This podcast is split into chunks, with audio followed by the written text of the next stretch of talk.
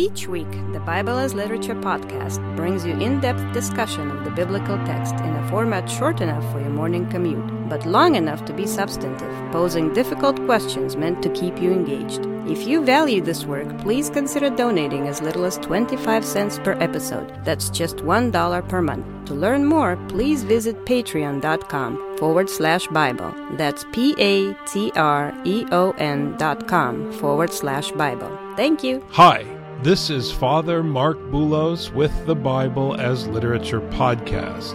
When we hear the teaching of Matthew, judge not that you may not be judged, it's easy to overlook the obvious. When you teach the words of Elohim, you personally are not the judge, but you personally definitely function as divine judge. In Matthew, Jesus judges no one before the time, but teaches everyone the words of God's judgment. And now the world judges him. Richard and I discuss the Gospel of Matthew, chapter 27, verses 27 to 31. You're listening to the Bible as literature.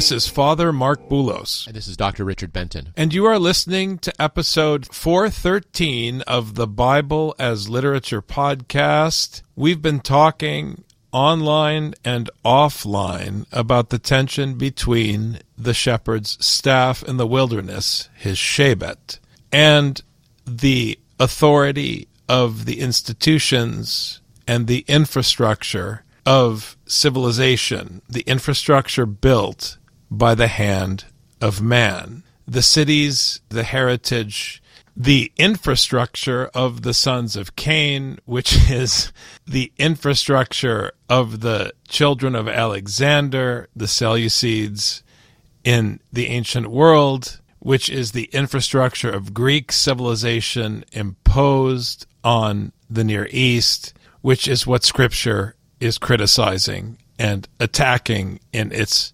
mashalic stance. That staff in the wilderness is the Lord's might manifest in the words he speaks in his language against that infrastructure in the wilderness. With his voice and his language, he calls to his sheep to lead them from going astray. But we know in Genesis that his sheep wandered outside of the garden. And once they wandered outside of the garden, they continued to wander from the place that they were consigned to wander into the cities built by the hand of man. And now, the builders of cities and the lovers of institution want to put Elohim's representative, who holds his staff, his shepherd, who came to overthrow the city in the Gospel of Matthew, the builders of that city, and the occupiers of that city who want to hold power in the city and over the city for their own glory, want to put the Lord's shepherd to death. And that's where we are in the Gospel of Matthew the mocking and the ridicule and the shaming of the one whom the Lord sent to keep Israel in its place, the one whom the Lord sent to call back the lost sheep of the house of Israel. Since we began this book, Father, remember we were always talking about the kingdom of heaven and the kingdom of heaven and the kingdom of heaven, and this is where we see the kingdom of heaven inaugurated. The kingdom of heaven is a shepherd with his staff, not a king on a throne in a city, in a palace surrounded by thick brick walls. And the inauguration of this kingdom in 27, we see exactly how it works. What's revealed immediately is the injustice and callousness of the rulers across the board, Jew and Gentile. The rulers of the temple, as well as the rulers of the palace, all are fine taking innocent blood. All are fine spilling innocent blood for the sake of their own stability and comfort. All are fine with whatever means are necessary for them to remain in power and comfortable. Even when the wife calls this into question, Pilate pays no attention and just does what he's going to do. Even when Judas says, I've shed innocent blood, the priests say, Not our problem. Even when there is clear warning that what you're doing is unjust, and it is clear that whatever is going to happen next is going to be a result of your lack of justice, they have to go about doing what they're going to do. And when this is sprinkled with these prophetic moments, it's a reminder that it has always been like this. This is not new. Just because this is happening with Pilate doesn't mean this is new, because it was happening with Nebuchadnezzar. Nebuchadnezzar was acting, but he did his own thing and he became unjust. This was happening with the Israelites all the way back, all the way back to Numbers. It was happening in Joshua. It was happening in Judges. It's been happening the entire time. When human beings try to be just, they can't be because institution forces them to be unjust and to take the life of the innocent. They have to. So the inauguration of the kingdom here is with the shepherd in the wilderness with his staff. There is no city, no palace, no temple. It is the representative of Elohim in the midst of his flock with his staff, and that's it. He does not protect himself. The staff is there to protect the sheep. And this is the inauguration of the kingdom that Matthew's been talking about since chapter 1. Rich, the tragedy of our country in this moment is the belief that our institutions are failing, and that's why we're in crisis.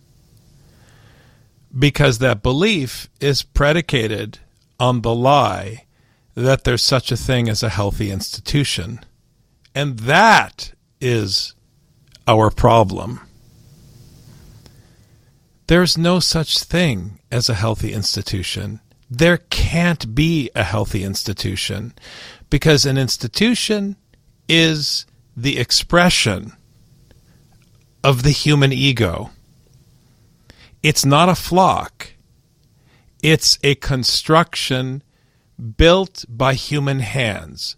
A building is an expression of human ideology in stone. An institution is an expression of human ideology in documentation and process. But it's the same thing. It's an expression of ideology, of ego, born out of our individualism and our existentialism and our postmodernism, which means it's born out of me which means it's another kind of tyranny that is self interested, self motivated, and self oriented. Just like Marcus Aurelius's Pax Romana. Wonderful for him, pretty crappy for the barbarians. We have to understand that someone who works for the insurance company will never really care about your health. That someone who works for the education industry will never really be free to truly care about your education. They will always be hamstrung. We have to understand that someone who cares about the institutions of religion can never truly preach the gospel. This is just a fact there is an inherent conflict between the lust for institutional glory and the love of neighbor. But when you hear the voice of the shepherd holding his staff in the wilderness and you follow it, and you ignore the glory of Rome or the glory of the synagogue, and you don't worry about the impressive buildings in Mark chapter 13 or the impressive institutions. The buildings ultimately are just piles of stone. They're a metaphor for whatever it is that human beings build physical or mental, it doesn't matter. When you can turn your back on the things that men build for glory, for convenience, for power, for might, whatever, and just follow the Lord's voice and obey his commandments, it will be well with you. Then the soldiers of the governor took Jesus into the praetorium and gathered the whole Roman cohort around him. The word Roman doesn't occur in the Greek. They added it in this translation because apparently they want to make sure that we know it wasn't a French cohort, Rich. Maybe they expect people don't know history. Whatever. They stripped him and put a scarlet robe on him and after twisting together a crown of thorns, they put it on his head and a reed in his right hand, and they knelt down before him and mocked him, saying, Hail, King of the Jews. You pointed out earlier this year, Richard, that everyone keeps telling Jesus he's the king. He never says he's the king. I like the fact that he's being called out as the one who is set over the Judeans, because it is the Judeans who are always being put down in Scripture, because that's how the teaching works. And they're mocking him, which means that the people of Judea are being mocked, which is how Scripture works. And he's no king when you put a crown of thorns on his head. But I love the fact that he's carrying a reed in his right hand. Because the Lord of Israel, Elohim's representative, is still their shepherd. he's still over them, even when he's losing, because the point is they're losing. Elohim is not losing but the Lord is losing. He still holds the staff in his right hand, and they're going down with him because they have turned their back on his voice. By turning away from the voice of the one who brings the word, uh, they continue to act in the unjust way that they must in order to keep the institution going. They have to mock the one who undermines their institution. They don't have a choice. This is the way that institution runs. I talk to my kids sometimes and they'll say, but it doesn't have to be that way. And I'll say, maybe, but it always has been. The data suggests that it is always that way. What proves this point is that we all know that Jesus in this state is the opposite of human institutional power. Even 2,000 years later, we don't say, why did they put the crown of thorns on his head and give him that robe? Why would he why would they do that? We all understand perfectly. It's to make fun of him. Because it's the opposite of power. It's using the equivalent of power as a joke. We all know this. The cleverness of this is this is the inauguration of the kingdom. The inauguration of the kingdom doesn't need the trappings of power. It doesn't need gold plated coffee tables like Donald Trump. It doesn't need designer dresses like Michelle Obama. Doesn't need any of that stuff. As a matter of fact, that stuff undermines its true authority. This shepherd needs nothing except the word. This is where Jesus' true freedom lies. He doesn't need a robe, he doesn't need a crown, he doesn't need a staff, he has a word. And because he has this word, and because he was anointed as the one who would inaugurate the kingdom, from the one who has dominion, who owns the flock over which Jesus will rule. It's all you need. And it again shows how flimsy human institution is because you can just take its symbols and flip it and it can mean something the opposite of what you thought. So here Jesus shows he doesn't need any of this to be who Jesus is, which is the one who brings the word from his Father to rule the flock of his Father.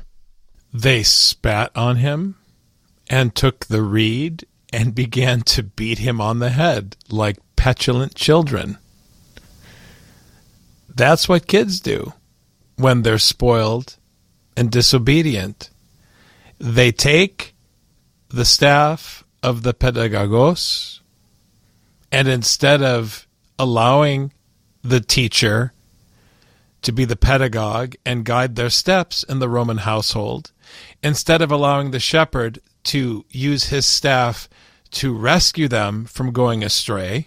That's why there's such a beautiful connection between the pedagogos and the shepherd, or the economos and the shepherd. You see how these metaphors interact so beautifully, Richard.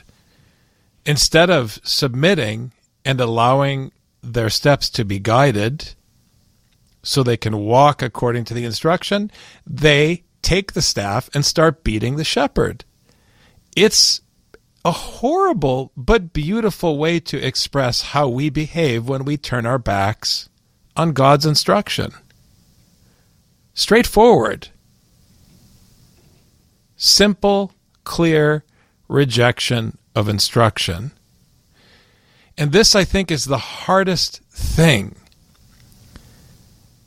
for adult disciples of Scripture to accept that they have to become like children when they walk in the doors of the church and hear the gospel. Because a child receives instruction from the parent, and people who are formed as adults don't want to submit to instruction. And as a priest, I experience this all the time. Everybody looks at me and says, Okay, Father Marc's a teacher, but I can teach him too. I'm an adult too. I have an education too. I have experience too. They're not able to really accept functionality because we're caught up in this corporate system of feedback and I have a voice and I'm paying for this so I have a say. Whatever it is psychologically at work in Western institutions whose reference are not scripture or the voice of the shepherd in the wilderness we cannot function as children when the gospel is read. And it gets acted out always personally. Because you can't act out against a book, you can only act out against the people holding the book and reading it. That's why the Lord is not kidding in Matthew when he says, Judge not that you may not be judged. The one who stands up to read the gospel will be judged. I understood this from the day, from the day the bishop put the stole around my neck. I understood that you will be judged because you are reading the gospel. That is how it works. It's a tautology. Read the gospel, be judged, because the gospel is judging. Even though you're not judging, you're reading the judgment. People will hate you.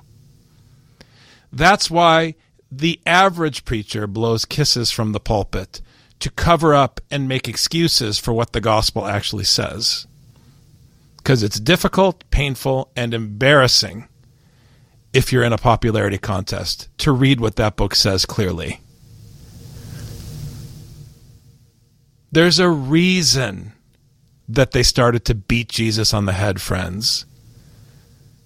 And if you take it seriously, and if Jesus' death means anything, stop hiding the gospel under a blanket. The rejection of Jesus because of what he will do to disrupt these institutions. That's exactly the problem, Father. If you're going to church to affirm that everything you're doing is fine and your life is fine and you're feeling fine and things are good and we're all fine, that's not the kingdom. The kingdom is saying, whoa, whoa, whoa, none of this is fine out here. None of it's fine. This is all a problem. If you go to church without that broken and contrite heart, you got nothing to learn. But Scripture is going to keep teaching you. And you're going to get annoyed. Of course, you're going to get annoyed because you don't want to learn anything. And here's a bunch of people trying to teach you. And then what do you say? Who are they to teach me? I'm fine. I got everything figured out. Everything's going fine for me. According to scripture, it's not going fine. You know, we were talking earlier, Father. It's like, I'm sure things were going just fine in Jerusalem for a couple hundred years there. But we just don't hear very much about those couple hundred years. We tend to spend a ton of time reading scripture about when things were going terribly, terribly wrong. When it was literally burning down. When people were exiled. When people were in misery. That's the part that scripture chose to focus on in this story. Why do we have to have Ezekiel and Jeremiah? Well, here's everything that happened before Jerusalem was destroyed. And then we have Ezekiel. Here's everything that happened after Jerusalem was destroyed. Those are big books. And then, like, so we don't forget, we got Lamentations in between. Here's what happened as it was being destroyed. We have to have so much there talking about this destruction. This is the mockery of Jerusalem's so called power and strength and kingdom and might. But the true might of the kingdom comes when it's burnt down, when the people are scattered. Because this is when this kingdom can be inaugurated, where the shepherd needs nothing except the word of hope in the Father, who will be the one who is able to teach with his word and bring the scattered sheep together. So if you come into church without anything to learn, but just wanting to have your fire lit one more time so your heart can feel on fire for the gospel for one more week, we don't need this. You need to be broken and you need to learn how all this is a lie out here. Everything you read, on social media is a lie. Everything you saw on the news is a lie. And we come back to church one more time to hear the gospel so we can hear truth of the kingdom and what the kingdom is. The best metaphor for a faithful priest is the preaching of the story of Samson when he's standing under the pillars, bringing the temple down on his head. That is the only healthy institution the one the prophet brings down on his head. After they had mocked him, they took the scarlet robe off him and put his own garments back on him, and they led him away to crucify him. Once again, as we explained last week, the Lord is humiliated so that Israel could be held up as an example of sin. Paul's teaching in Romans. The Lord is humiliated so that Israel would not claim victory over other cities and other peoples the way that the Romans and the Greeks do, and then put their gods as victorious over other peoples. You can't make yourself a victor over the Romans and put a statue of Jesus in the place of their statue of Zeus or Apollo. Not after this scene. And that's exactly how Yahweh functions in the Old Testament. So there's a parallel here. It's beautiful. There's a reason we call Jesus Lord. And then you can extrapolate. Again, drawing on this discussion of Elohim and Yahweh in the Old Testament, and now Elohim and Jesus in the New Testament. But then the relationship between, for example, Jesus and the Roman patrician in the Gospels. Jesus, Paul, and the Roman patricians. Everybody is pushed downward. Just like the Greek gods are demoted, everybody is pushed down so that no one can claim a victory and everybody is under the authority of the voice of Elohim. Everyone's under the Torah, under his law. And Father Paul would love this, Richard. That means everybody has to learn Hebrew. they have to learn what this all means.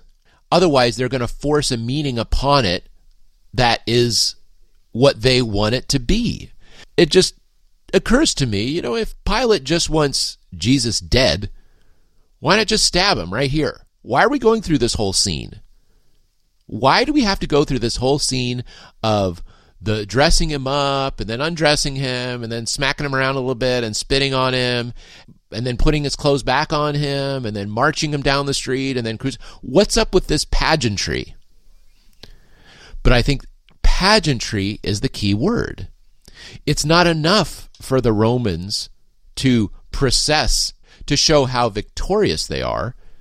They need to process with the one whom they've humiliated and defeated to puff themselves up, to show them, to show the crowds that they are the victorious ones.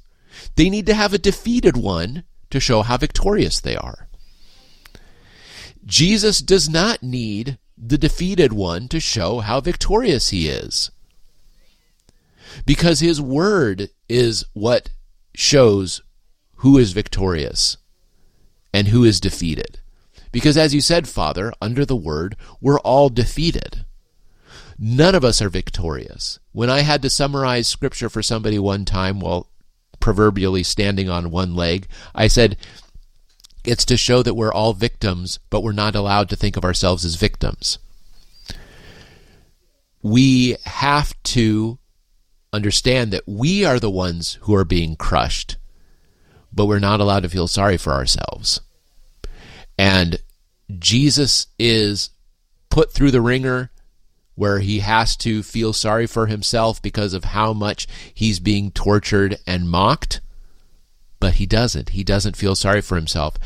On the contrary, he continues to teach those who have ears to hear and keeps his mouth silent before those who don't because his only reference is the word that he teaches as the emissary of God's kingdom. Thanks very much, Dr. Benton. Thank you, Father. You've just heard the Bible as literature.